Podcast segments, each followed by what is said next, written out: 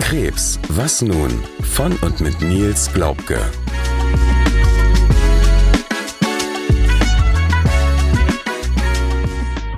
Herzlich willkommen zu der ersten Folge unseres Podcasts Krebs, was nun?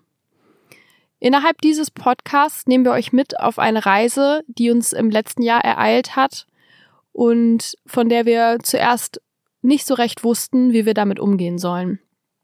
Mein Name ist Sarah. Und mir gegenüber sitzt Nils, ein augenscheinlich junger, gesunder und fitter Mann. Doch wie passt das zu dem Podcast-Titel Krebs, was nun? Möchtest du uns, Nils, ein bisschen erzählen, wie die gesamte Reise eigentlich angefangen hat? Ja, hallo erstmal, Sarah. Ja, wie ist es angefangen? Angefangen ist eigentlich das Ganze mit so einem Springen von Hausarzt zu Hausarzt. Ich habe ja gewusst, es stimmt irgendwas nicht. Also man hat leichten Husten gemerkt, leichten trockenen Husten. Man dachte, ja, das ist vielleicht, kommt das von Sodbrennen oder von anderen Sachen. Aber nie, dass es irgendwas Ernsthaftes ist. Als aber so Rückenbeschwerden dazu kamen, hat man schon gemerkt, das sind Rückenbeschwerden, die nicht normal sind. Also ich kann gar nicht beschreiben, wie man nicht normal beschreiben würde. Aber es war halt so, dass man genau wusste, man muss dem jetzt nachgehen. Also auch wenn ein Hausarzt in den Sommerferien war, sind wir ja weiter und haben den nächsten Hausarzt kontaktiert, um nicht 3 Wochen zu verlieren. Und die Hausärzte haben nicht wirklich weitergeholfen, muss man sagen. Also wie du eben schon in der Einleitung gesagt hast, man gilt dann als jung, fit, wird gesagt, augenscheinlich gesund, genau, wird gesagt, ja, vielleicht ist es Reizdarm, vielleicht ist es irgendwie Folgen des Sodbrennens, was ich eben schon sagte, oder.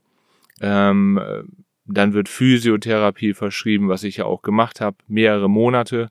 Du konntest für dich aber sagen, das ist ein Gefühl, was du so noch nicht verspürt hast, was für dich neu ist und was auch augenscheinlich nicht besser wurde, auch wenn du zu mehreren Ärzten gegangen bist. Genau, das Körpergefühl, was mir heute komplett fehlt, da kommen wir ja später in den folgenden Folgen noch zu. Das hatte ich auf jeden Fall, dass ich gesagt habe, dem muss ich nachgehen, es ist anders als sonst. Also jetzt nicht wie beim Fußball, das Knie zieht so ein bisschen oder wenn man 8 Stunden Auto gefahren ist oder weiß ich was, dass man merkt, oh, das ist irgendwie alles nur eingerostet, sage ich mal so, sondern man hat schon gemerkt, dass irgendwas ist anders als sonst. Und das hat einen halt dazu bewogen, mehr intensiv dem nachzugehen. Ne? Hast du dich denn grundsätzlich ernst genommen gefühlt, egal ob bei Hausärzten oder bei Fachärzten, oder hast du das Gefühl gehabt, du bist mit deiner Sorge allein? Bei den Hausärzten würde ich schon sagen, dass man das immer abgetan hat. Also da ist man nicht in eine Richtung gegangen, die jetzt sagen, also das Resultat, was wir jetzt haben, hatten die nie im Verdacht. Ne? Also dass irgendwas mit der Lunge nicht stimmen könnte, das war nie Thema. Dann kam es ja weiter, dass der eine Hausarzt dann doch auf mein Bitten, und das hat tatsächlich dann gesagt, ich muss jetzt weiter. Die möchten am liebsten alles selber machen. Also dieser Hausarzt zum Beispiel, den ich gerade so im Kopf habe, der wollte einen auch selber einrenken und noch dies machen und das machen. Aber eigentlich hat dann erst der Orthopäde, wo ich dann um die Überweisung gebeten habe, zum Orthopäden, dafür gesorgt, dass ich erst ein Röntgenbild bekommen habe. Auf dem Röntgenbild war aber nichts zu sehen. Ein Röntgenbild von deinem Brustkorb oder von der Brustwirbelsäule oder was hat man genau geröntgt? Ja, genau. Tatsächlich den ganzen Thorax, den Brustbereich, weil man vermutet hat, dass ein Bandscheibenvorfall in der oberen Brustwirbelsäule ist. Und daher auch die Rückenschmerzen resultieren. Genau, das war so die Vermutung, dass das daher kommt. Die Diagnose wäre schon schlimm genug gewesen. Da hat man schon gedacht, bitte nicht. Und auf dem Röntgenbild konnte man aber nichts erkennen. So hat dann auch der Orthopäde gesagt, okay, wir müssen ein MRT machen. Und dieses MRT war, glaube ich, 4 Wochen später oder so der Termin. Da wartet man ja auch gerne mal etwas länger auf Termine. Ja, das. Und wenn du denkst, es ist nur der Rücken, es ist jetzt nur in Anführungsstrichen ein Bandscheibenvorfall, dann, ich sag mal, sprichst du nicht die Arzthelferin ein zweites oder drittes Mal an und sagst, ich muss jetzt aber diese Woche den MRT-Termin haben, sondern dann ist ein Termin auf der Arbeit oder irgendwas auch noch wichtiger. Oder das, ja, heutzutage würde ich sagen, hätte ich mal drauf gedrängt, dass wir in der gleichen Woche einen MRT-Termin kriegen. Das wäre jetzt meine Frage gewesen. Würdest du heute, wenn jemand von unseren Zuschauern oder Zuhörern besser gesagt, sich sicher ist, dass etwas nicht normal ist und dass, wenn man seinen Körper augenscheinlich gut kennt, sagt, da passt was nicht, würdest du sagen, warte nicht 4 Wochen, sondern mach Druck, dass das abgeklärt wird, zeitnah? Ja, genau. Also ich will jetzt niemanden aufrufen, alle Arztpraxen jetzt zu stürmen und sich Überweisungen zu holen und machen zu tun. Aber man merkt es schon. Also man merkt schon, da ist was und den sollte man auch irgendwie auf die Spur gehen, denn man weiß ja eigentlich bei jeder Krankheit, je eher man sie entdeckt, je besser ist sie auch behandelbar, ne? Und bei mir, denke ich mal, war alles rechtzeitig, alles gut. Also ich mache mir auch generell keine Vorwürfe, was war mal oder wie ist es entstanden oder wie ist es dazu gekommen oder irgendwas, ne? Sondern das ist so, das nehme ich an, die Ausgangsposition und jetzt müssen Lösungen gefunden werden, ne? So gehe ich das eher an. Okay, also ohne zu viel vorwegzugreifen, aber du bist kein Typ, der in den Rückspiegel guckt, sondern du guckst immer durch die Frontscheibe nach vorne und sagst, was kann ich tun, um die aktuelle Situation anzugreifen? Genau, immer voran. Mhm. Also eher immer voran. Ja, das kann man so auch schon, wo du schon vorausgreifst, das mit dem immer voran als Tipp geben, vielleicht für unsere Zuhörer, diese Aufnahmen, sei es Röntgen oder auch MRT, dass man die sich an demselben Tag auch mitgeben lässt. Also das ist zum Beispiel sowas, was nachher bei Zweitmeinung, wenn man zum anderen Orthopäden muss, ja auch, oder wenn man nachher zu anderen Ärzten kommt oder in eine andere Klinik kommt, dass man die auch im Privatbesitz hat, diese CDs. Auf CD oder USB oder wie auch immer man sie bekommt. Ja, oder Entlassungsberichte schriftlich, sowas, Berichte von Radiologen. Die Radiologen werten die Bilder auch meistens aus und schicken diese Berichte direkt an die Krankenhäuser und meistens schicken sie sogar auch die Bilder direkt an die Krankenhäuser. Also die haben eine Standleitung dann, wo sie sich gegenseitig auf irgendeiner Cloud die Bilder und Berichte hin und her schicken. Und da muss man schon nachfragen. Also man kriegt dann nicht das einfach so mit, ne? Mhm. Und die Berichte entsprechend würdest du dann mit den CDs oder USB-Sticks digitalisieren oder die auf jeden Fall so ablegen, dass du sie immer griffbereit hättest? Oder wie hast du es in deinem Fall gemacht? Ja, ich habe beides getan sogar. Also ich habe sie tatsächlich digitalisiert, also auf den Rechner gezogen, damit ich sie auch teilen kann, dass ich sie vielleicht auf eine Cloud legen kann und dann andere Ärzte darauf zugreifen können. Aber ich habe sie natürlich auch als CD und habe sie in einem Ordner, den ich auch meistens mitnehme zu wichtigen Terminen. Denn dann können sie in die Cloud nicht, also das Krankenhaus darf aus rechtlichen Gründen nicht einen Cloud-Link öffnen oder so, aber die CD dürfen sie dann einlesen und in ihrem System speichern. Also man muss eigentlich beides haben. Ja, okay. Perfekt. Nun waren wir stehen geblieben bei dem MRT-Termin, der nun in 4 Wochen sozusagen anstehen sollte. Nun war dann der MRT-Termin. Hat man dir nach Aufnahme der Bilder sofort gesagt, was man gesehen hat, ob die Brustwirbelsäule in Ordnung ist, ob es irgendwelche anderen Auffälligkeiten gab? Ja, genau. Das waren ja noch Corona-Zeiten, wo man ja niemanden mit reinnehmen durfte. Wurde man ja, ich sag mal, es ging damals, das weiß ich noch, eine Treppe hoch, man wurde abgewiesen, Begleitpersonen durften nicht mit, also ich musste alleine rein und musste dann auch, ich sag mal, diese Diagnose oder Verabdiagnose schon alleine entgegennehmen und das war Das war damals, also schon vom Radiologen. Der Radiologe war ein bisschen, ich sag mal, unempathisch. Also für ihn war es gleich Autoimmunkrankheit. Kannst du unsere Zuhörer einmal abholen, was wurde denn dir gesagt nach den Aufnahmen der Bilder?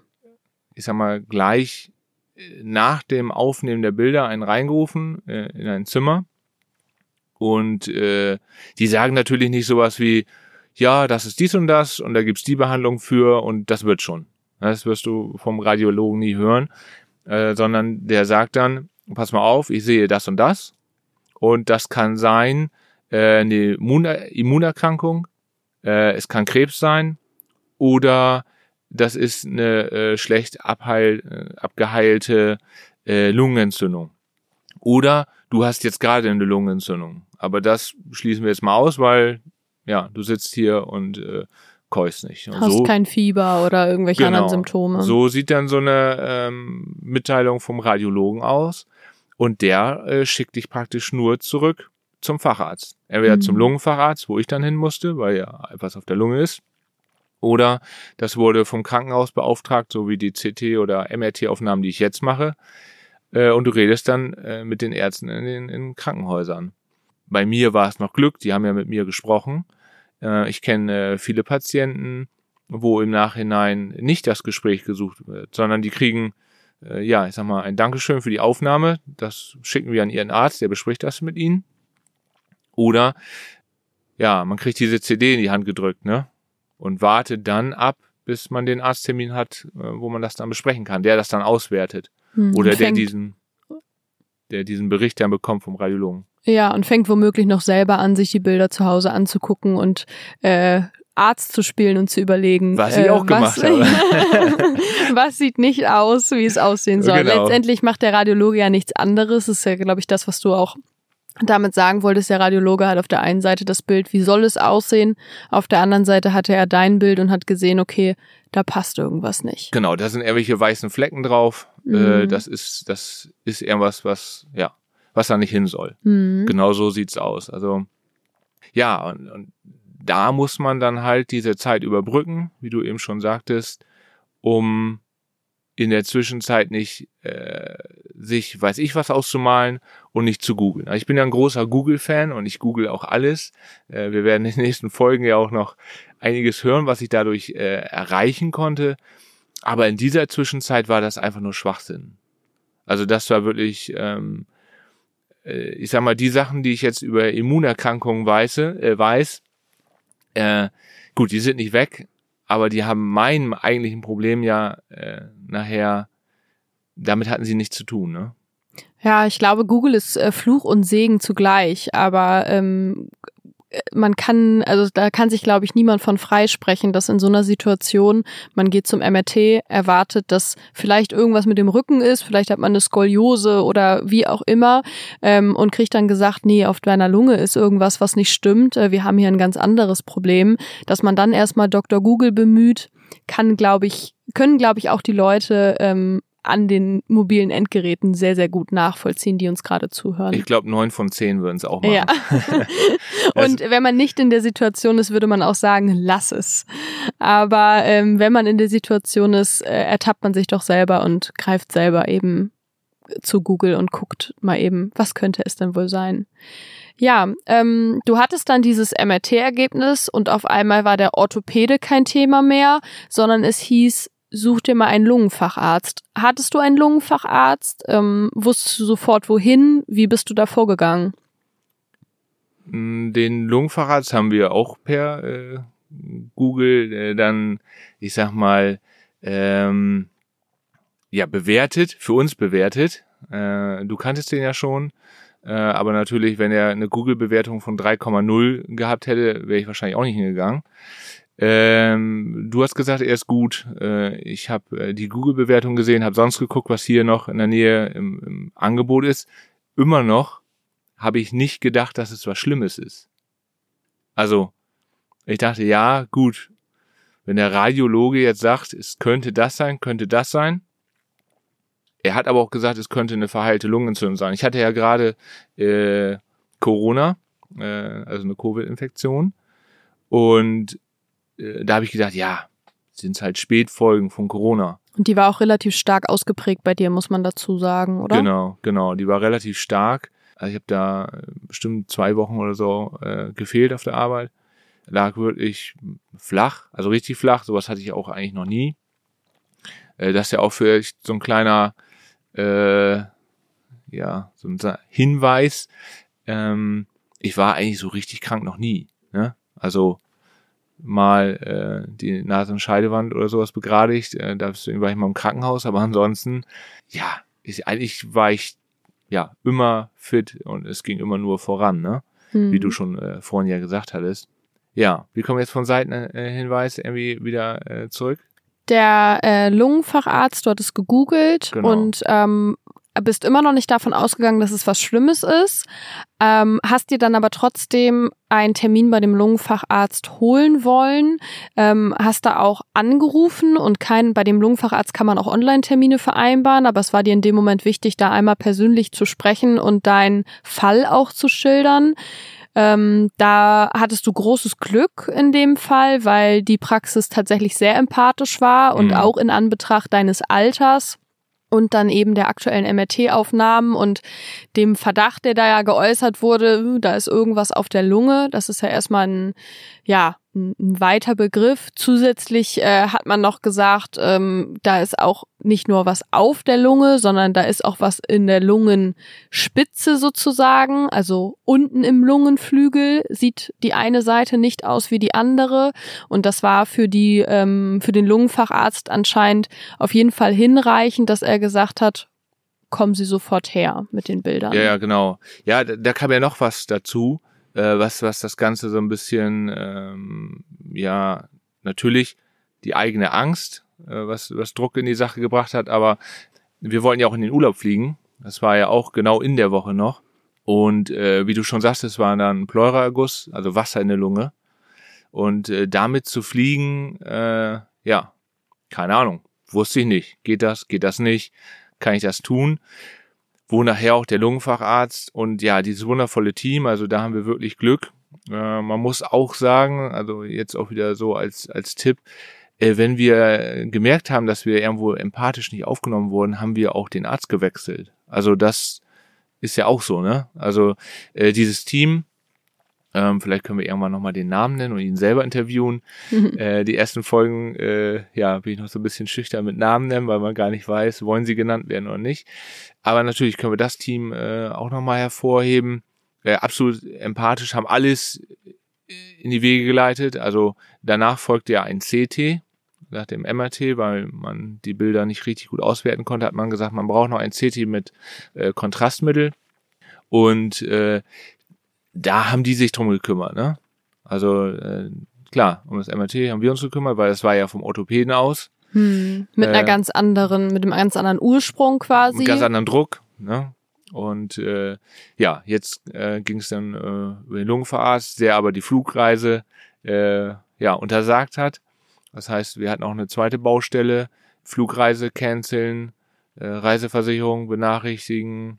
Es war zu kurzfristig für eine Erstattung, also wir mussten die Erstattung von der Versicherung und sowas muss man sich auch noch dann kümmern, wo man eigentlich dann gar keine Nerven für hat, ne? Sondern man wollte einfach nur so schnell es geht jetzt wissen, was es ist, ne? Ja. Und dann kam der Tag der CT-Aufnahme. Das hat im gleichen Zentrum, soweit ich weiß, stattgefunden. Ja, genau. Das heißt, du bist dann dorthin und hast dann auch das erste Mal Kontrastmittel verabreicht bekommen. Und dann hat die Untersuchung stattgefunden. Möchtest du davon noch erzählen? Ja, also da kann man nur kurz ein bisschen, damit die Zuhörer schon wissen, was da so auf einen zukommt. Also bei mir war es so, das war auch für mich das erste Mal mit Kontrastmittel, was dann in den Arm halt gespritzt wurde, wo man als der Moment war, also sie haben erstmal ein paar Runden den Körper überfahren, ohne Kontrastmittel im Körper, dann kam das Kontrastmittel in den Körper und dann hat man, ich habe ja nachher im Auto gesagt, als ob man gleich in die Hose macht, also es kam so ein warmes Gefühl von oben nach unten und dann wurde die Auswertung mit dem CT gemacht, wo am Ende aber Ähnliches rauskam. Also auch wieder, ja, es kann das sein, es kann dies sein, kann aber auch jenes sein. Also kein eindeutiges, da ist jetzt ein 3 cm Tumor irgendwo, wir wissen genau, da ist was, da müssen wir hin. Ne? Und da war also auch wieder, es hätte Immunerkrankung sein können, es hätte Krebs sein können, es hätte auch wieder irgendwas anderes sein können, was durch Long-Covid oder sowas ausgelöst wird. Also da war auch noch kein, es ist dies oder das, sondern es war nur schon ein Tick, es wird irgendwie nichts Gutes sein. Also so hat man sich schon geäußert, ne? Ja, man hat die Ratlosigkeit der Ärztin, die mit dir gesprochen hat, gemerkt, weil sie auch sagte, sie wüsste jetzt auch nicht, was es sein könnte, noch nie gesehen, untypischer Befund. Man muss natürlich dazu sagen, du hast es eben schon erwähnt, du hattest eine Covid-Infektion, die nicht ganz ohne war. Nun war es natürlich auch zu dem Zeitpunkt so mit dem Thema Long-Covid, kannte und kennt wahrscheinlich auch heute auch noch nicht, sich die Ärzteschaft insofern gut aus, dass man sagen kann, wie sieht ein typisches Long-Covid aus? Das war also auch noch ein Riesenfragezeichen. Und ich kann mich noch sehr gut an die Aussage erinnern, wie sie sagte, es könnte auch ein sehr atypischer Lungenkrebs sein. Diesen Gedanken hat sie aber ziemlich weit nach hinten geschoben. Ich glaube auch Asbestose, ne? Also uns haben, glaube ich, alle immer gefragt, wo arbeiten Sie? Haben Sie mit Asbest gearbeitet? Weil es für viele wegen diesem kleinen weißen Fleckchen, sage ich mal, auf der Lunge sah es irgendwie aus wie Asbestose. So habe ich das wahrgenommen. Sie hat ja noch den zweiten Arzt dazu geholt, also die Dame hat noch einen Herrn dazu geholt, auch einen Radiologen, der sowas auch noch nie gesehen hat.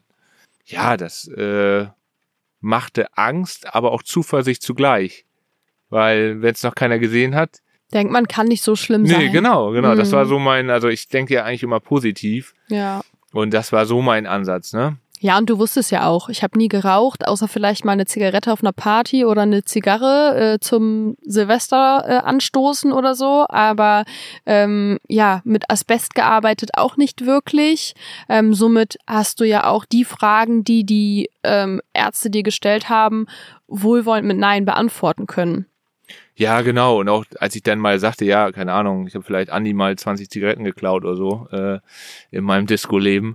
Nee, das meinten die nicht. An dieser Stelle, falls ja. Andi den Podcast hört. Ja, das meinten die halt nicht, ne? Sondern die meinten wirklich so eine Schachtel am Tag oder halbe Schachtel am Tag. Also, genau, also richtig Raucher oder eben richtig im Arbeitsleben mit Asbest gearbeitet. Genau. Wobei man dazu sagen muss, Asbestose ist ja letztendlich dann auch eine Krebserkrankung.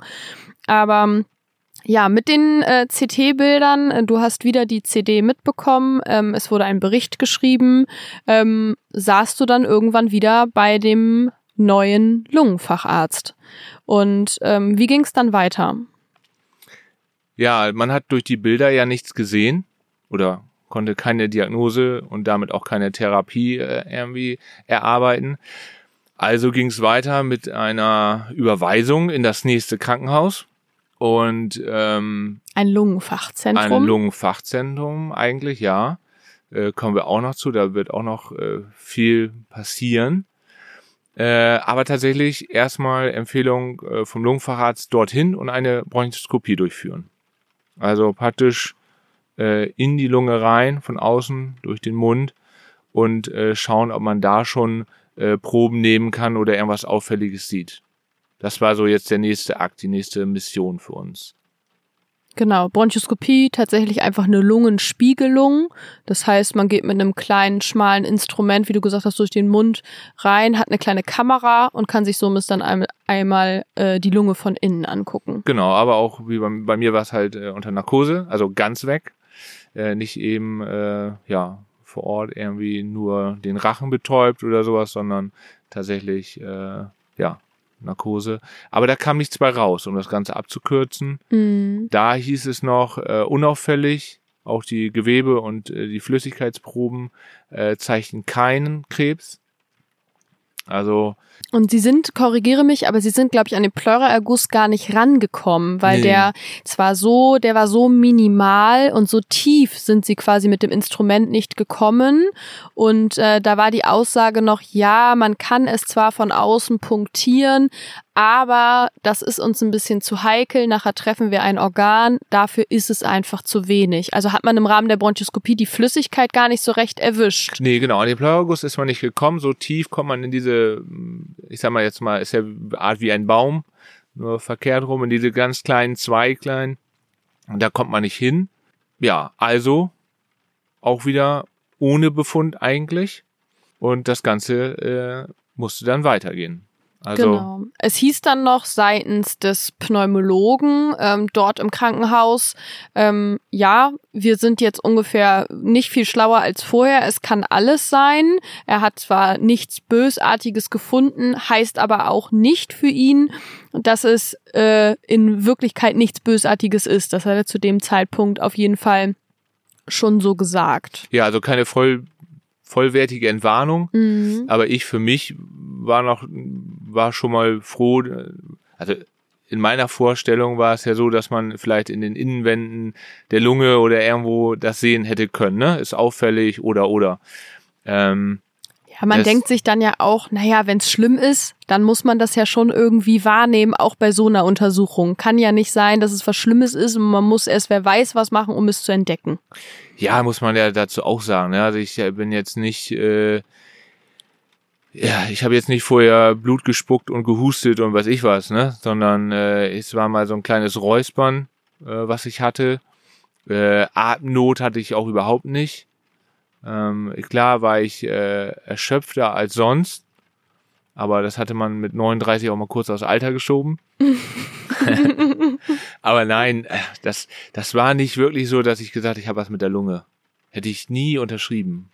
Also... Aber du hast weiterhin gedacht, irgendwas ist komisch. Also mit diesem Gefühl, mit dem du Monate vorher zu deinen Hausärzten gegangen bist, man muss ja auch mal den Zeithorizont sich quasi vor Augen halten. Das erste Mal beim Hausarzt warst du so roundabout Mai und wir sind jetzt schon im September.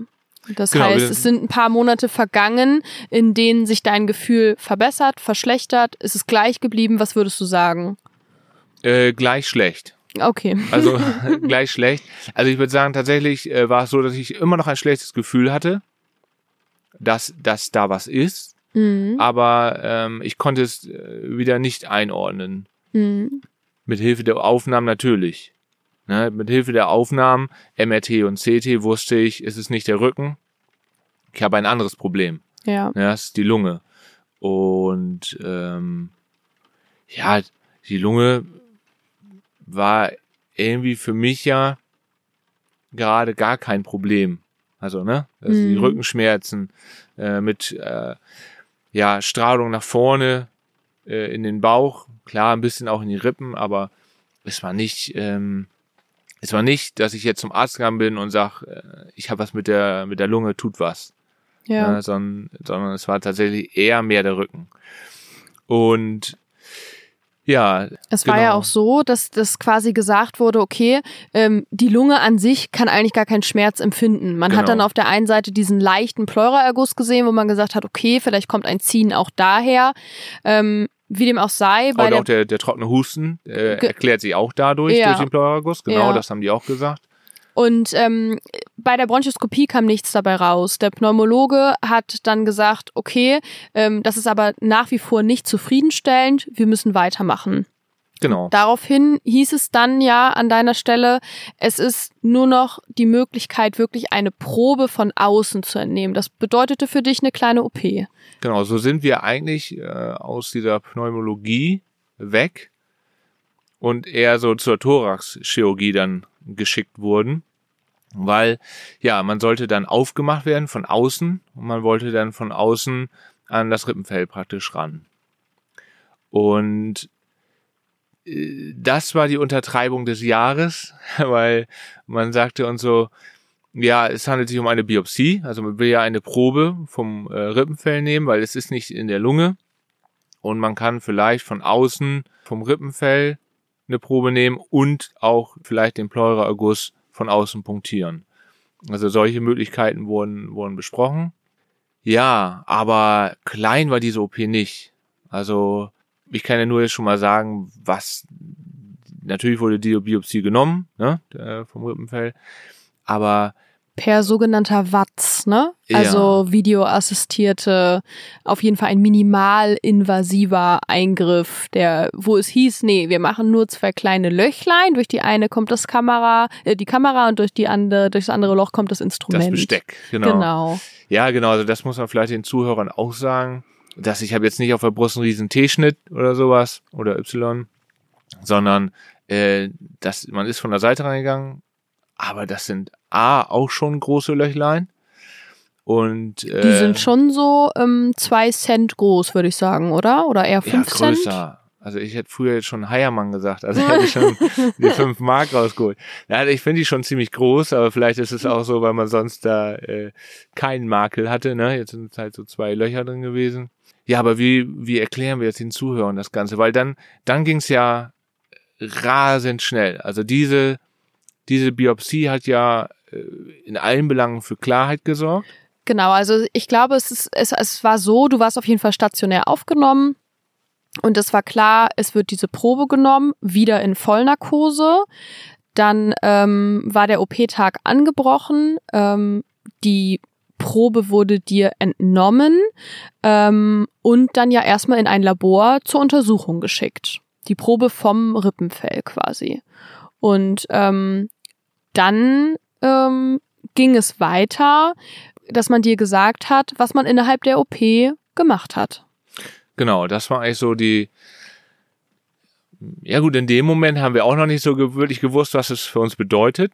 Aber man wusste schon, dass der Arzt sagte, es sieht für ihn verdächtig nach Krebs aus, also es sieht verdächtig bösartig aus, ist so der O-Ton gewesen. Krebs war ja noch gar nicht so, das K-Wort ist nicht gefallen, aber es sieht bösartig aus.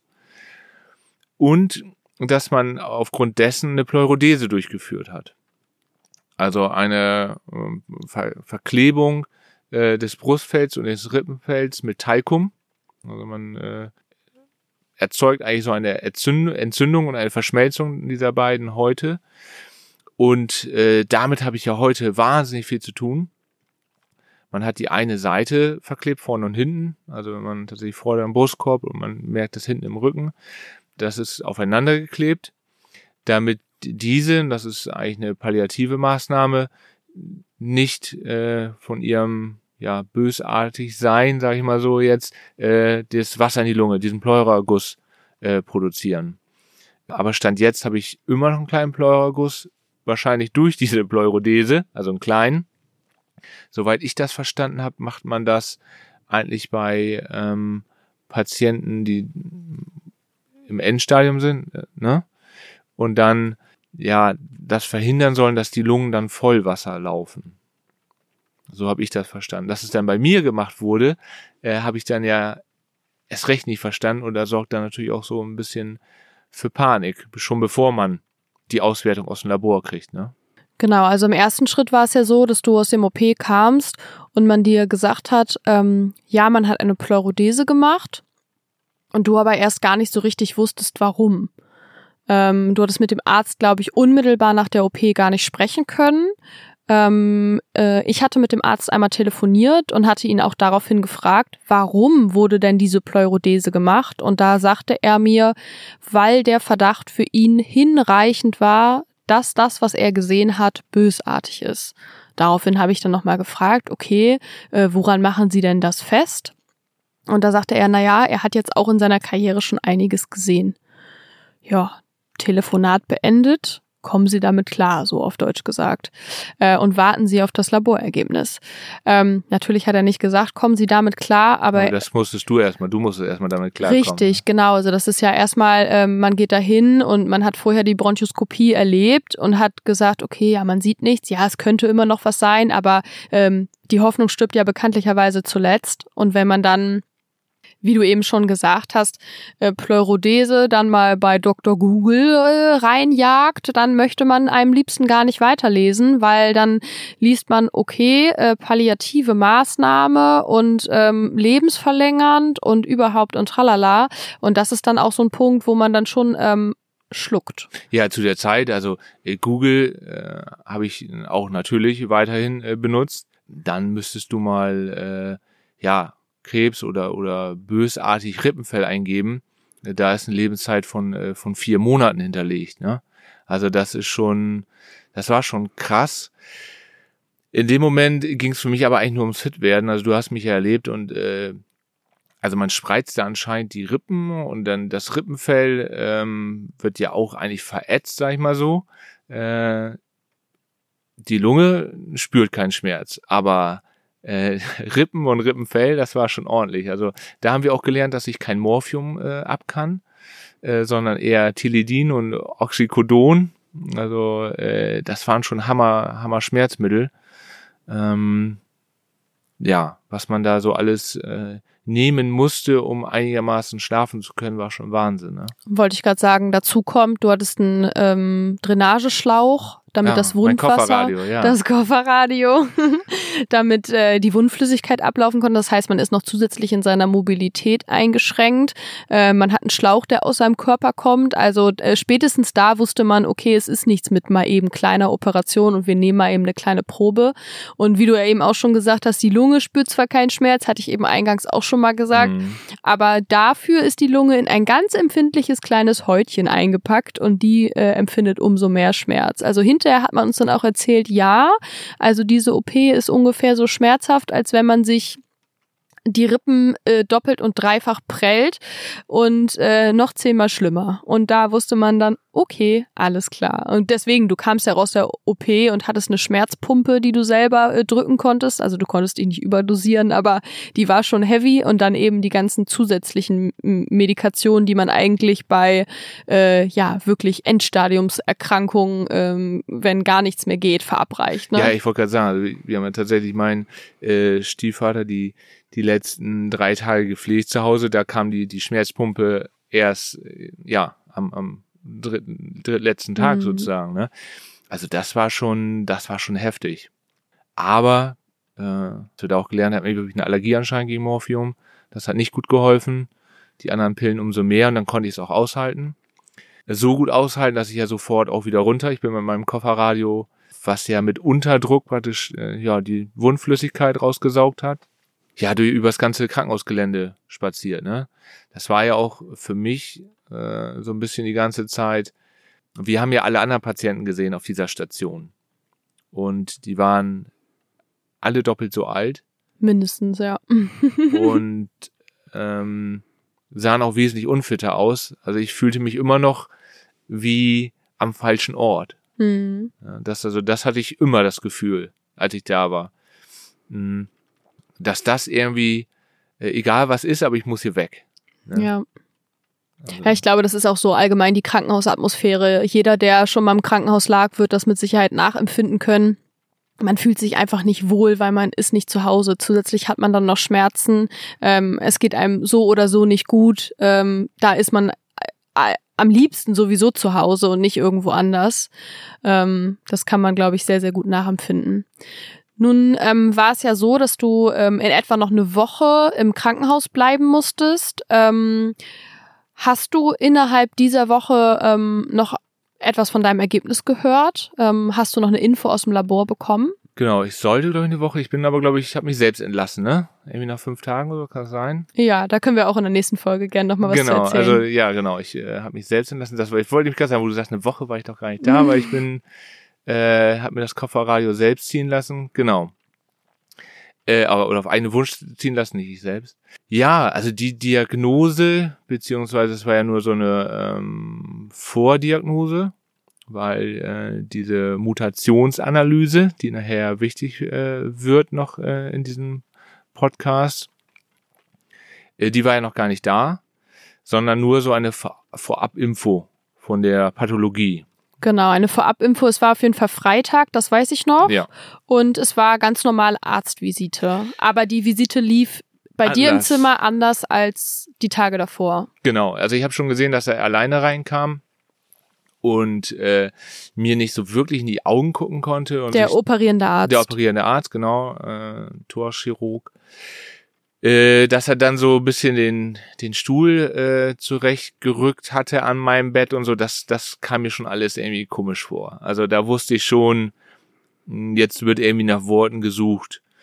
Deswegen glaube ich auch, dass er bei der Verkündung dachte, was ist mit ihm los? Weil ich irgendwie schon darauf eingestellt war, also ihm gegenüber. Obwohl seine Ausführung schon recht negativ war. Also es war wirklich so, es ist Krebs, es ist Endstadium, wir wollen noch das Tumorboard und so abwarten, aber auf jeden Fall wird es eine palliative Behandlung werden. Das heißt keine kurative, also es ist nicht heilbar, auf Deutsch gesagt. Es ist Endstadium und so eine Art, ja, fahren Sie nochmal in Urlaub oder gucken Sie jetzt, was Sie machen, ne? Planen Sie jetzt Ihr Leben, was jetzt noch die nächsten Monate ansteht. So war die Aussage, ne? Dass an einem Freitagnachmittag mit dem kleinen Zusatz noch, ach ja, psychologisch-onkologische Betreuung, die sind schon zu Hause. So. Und dann geht die Tür wieder zu. Das heißt, du saßt da alleine mit dem Doktor. Der sagt dir in dem Moment, Sie haben übrigens Krebs, es sieht übrigens sehr schlecht aus, Sie befinden sich im Endstadium, machen Sie noch ein paar Sachen, die Ihnen Spaß machen und dann sehen Sie zu, dass Sie möglichst schadlos von dieser Welt kommen. Genau. Ich mache jetzt weiter meinen Job und einen Psychoonkologen können wir Ihnen leider nicht an die Seite stellen. Genau, weil die auch schon am Wochenende sind. Ja. Ins Krankenhaus darf keiner. Das war eigentlich noch die eine gute Nachricht. Du durftest ja erst, ich glaube, nach 14 Uhr und dann eigentlich nur für eine Stunde. Dank an die Schwestern nochmal, die dich länger da gelassen haben, aber es waren ja Corona-Regeln. Ich saß tatsächlich dann alleine auf dem Zimmer erstmal, habe natürlich danach telefoniert.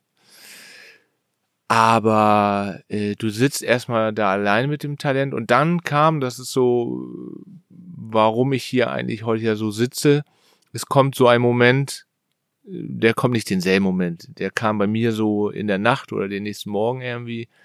Du entscheidest dich dann für tatsächlich, wer kriegt was und dies. Oder du sagst, nee, Leute, so nicht. Also nicht mit mir und jetzt gucken wir mal, was geht. Und die Zeit bis dahin war ich natürlich zwischen Himmel und Hölle. Da denkt man das eine Mal, alles ist vorbei. Dann denkst du das andere Mal wieder, nee, kann nicht sein. Ich fühle mich doch fit. Also es war für dich ganz absurd in dem Moment, weil du gesagt hast, okay, die Diagnose, die der Doktor mir da gerade mitgeteilt hat, passt nicht zu meinem jetzigen Gesundheitszustand. Dass nicht alles Taco ist, okay, aber so dramatisch sieht's jetzt nun auch nicht aus. Nee, genau, du hast mich ja gesehen, ich bin nicht denselben Tag noch gewandert, also nee, denselben nicht, dann ging's mir, glaube ich, zu schlecht, aber ich würde sagen... Den Tag, nächsten auf jeden Fall, Tag also den Operationstag okay. Nicht, da ging's dir wirklich wahnsinnig schlecht, ja. Aber... Genau. Aber den nächsten Tag, weil du ja nicht rein durftest, habe ich gesagt, gehe ich raus, wo alle geguckt haben, was stimmt mit ihm nicht? Genau, da sind wir rausgegangen und ja, da habe ich nicht dran gedacht, dass das, aber wenn ein Arzt einem sagt, du hast noch ein halbes Jahr, dann ja, damit musst du erstmal klarkommen. Genau, unabhängig von der Aussage, Sie haben noch ein halbes Jahr und mit dem Wissen, was du jetzt hast, hast du dich damals dafür entschieden, ich kämpfe, ich setze mich jetzt nicht in die Ecke und friste mein Dasein, wie lange es auch immer noch gehen mag, sondern du hast gesagt, ich gehe voran, ich kämpfe, mein Leben ist noch lange nicht vorbei. Und es war aber so, dass man eine Probe von dem Rippenfell entnommen hat. Die Vorabdiagnose, wie du gesagt hast, hat der Doktor dir mitgeteilt mit, es ist auf jeden Fall bösartiges Gewebe. Das Gewebe wurde aber noch weitergeschickt zu einer von dir eben schon angesprochenen Mutationsanalyse. Das Ergebnis hast du aber erst bekommen, nachdem du schon aus dem Krankenhaus entlassen wurdest. Genau, das, wie wir auch schon im ersten Teil dieser Folge gesagt haben, habe ich mir immer dann auch die Berichte geben lassen, wie auch CT- und MRT-Aufnahmen, und war natürlich jetzt heiß drauf, irgendwo noch eine Zweitmeinung zu hören, weil ich finde, da ist so der Knackpunkt. Also es gibt ein gutes Gefühl, man sagt, ich bin bei dem Arzt gut aufgehoben und ich will da bleiben und der Weg gefällt mir. Aber in diesem Fall, den Pneumologen haben wir nie wieder gesehen übrigens, wollte ich gerade nochmal sagen. Also die Diagnose war ja dann da, aber solange wir da waren, habe ich denjenigen, der die Bronchoskopie gemacht hat, nie wieder gesehen. Die Betreuung war also durch den Chirurgen, der auch eine Option vielleicht als OP, also irgendeine Operation in Erwägung gezogen hat. Aber so richtig eine Therapieform oder Lösung, eine Perspektive null, also Perspektive das ja gar nicht. Also aber selbst eine palliative Therapie aus Sicht hat man uns gar nicht gestellt. Also wir waren da echt auf uns allein gestellt und haben dann ja auch angefangen, mit diesen Mitteln dann irgendwie weiter in Deutschland auf Tour zu gehen. Genau. Ich würde an dieser Stelle tatsächlich einmal sagen, wir fassen mal zusammen, was wir in dieser Folge schon erfahren haben. Von anfänglichen Rückenschmerzen bis hin zu, sie haben da was auf der Lunge, bis hin zu, das ist übrigens bösartig, sind wir gekommen. Wir haben schon erwähnt, das Gewebe, was entnommen wurde, wurde zu einer sogenannten Mutationsanalyse geschickt. Man muss auch dazu sagen, heute wissen wir, was für eine besondere Bedeutung diese Mutationsanalyse hatte. Die Tragweite war uns zum damaligen Zeitpunkt noch gar nicht bewusst. Nur so viel können wir sagen, bevor wir euch entlassen und uns freuen, wenn ihr uns in der zweiten Folge wieder zuhört. Die 3 Monate, die sind um und wir sitzen hier und unterhalten uns. Also genau, wir können schon teasern. Genau. Halbes Jahr seit Diagnose ist irgendwie rum und ich lebe immer noch. Ne? Es geht ihm besser als vorher. Und wir haben nicht gezaubert. Nee, genau. Von daher, ja, wir freuen uns, euch in der nächsten Folge weiter mitnehmen zu können auf unserem Weg.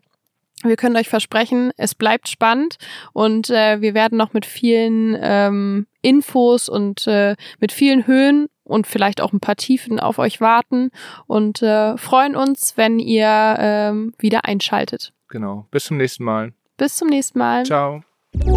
Das war Krebs, was nun? Abonniert diesen Podcast, um nichts mehr zu verpassen, und solltet ihr Fragen oder Anregungen haben, kontaktiert uns gerne per E-Mail an post@krebswasnunpodcast.de oder via Instagram.